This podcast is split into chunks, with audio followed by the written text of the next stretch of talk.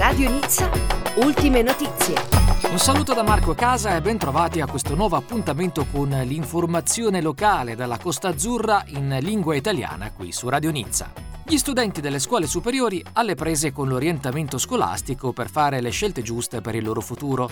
Ecco che la Metropole Nice Côte d'Azur ha organizzato per loro due momenti di incontro e scambio con professionisti. Così, il 3 maggio scorso, oltre 500 studenti hanno fatto un incontro atelier sull'apprentissage, l'apprendistato, in vari campi con dimostrazioni. E hanno dunque incontrato parrucchieri e parrucchiere, estetiste e un gruppo di apprendisti panettieri. L'apprendistato costituisce una risposta tra le più efficaci nella lotta contro la disoccupazione giovanile. Più del 60% degli apprendisti trova infatti un impiego in meno di sei mesi dal termine della loro formazione professionale. La giornata di orientamento formativo a Nizza verrà replicata il prossimo 10 maggio. Il centro di Cannes vietato alla pubblicità per contrastare l'inquinamento visivo che disturba la vista di chi vive a Cannes o visita la città per turismo è stato messo in atto un piano di regolamentazione della pubblicità e delle affissioni, due le misure principali volute dalla giunta del sindaco Lisnar.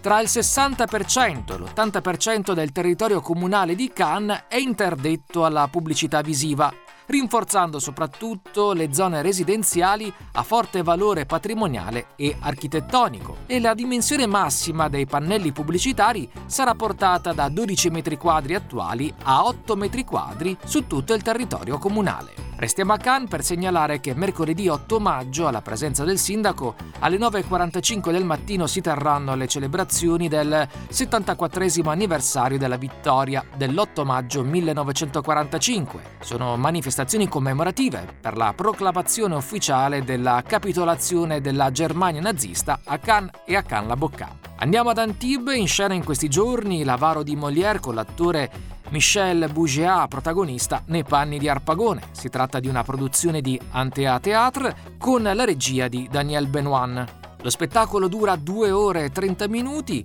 e le prossime repliche presso la sala Jacques Audiberti saranno sabato 4 maggio alle 20.30, domenica 5 maggio alle 15.30 e martedì 7 maggio alle ore 20. Per maggiori informazioni antea-antib.fr e ci spostiamo da un luogo all'altro della Costa Azzurra. Nel quadro degli eventi della Notte Europea dei Musei, alla Villa Le Camélias a Cap d'Aille, sabato 18 maggio alle 18 si terrà la Nuit Blanche des Livres.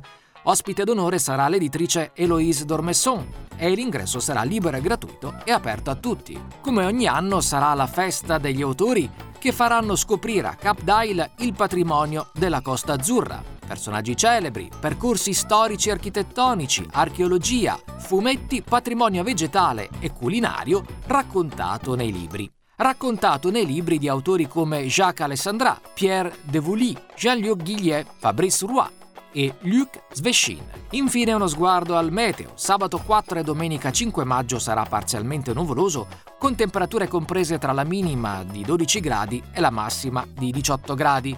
Lunedì 6 e martedì 7 maggio tempo bello e temperature tra i 9 e i 18 gradi la massima.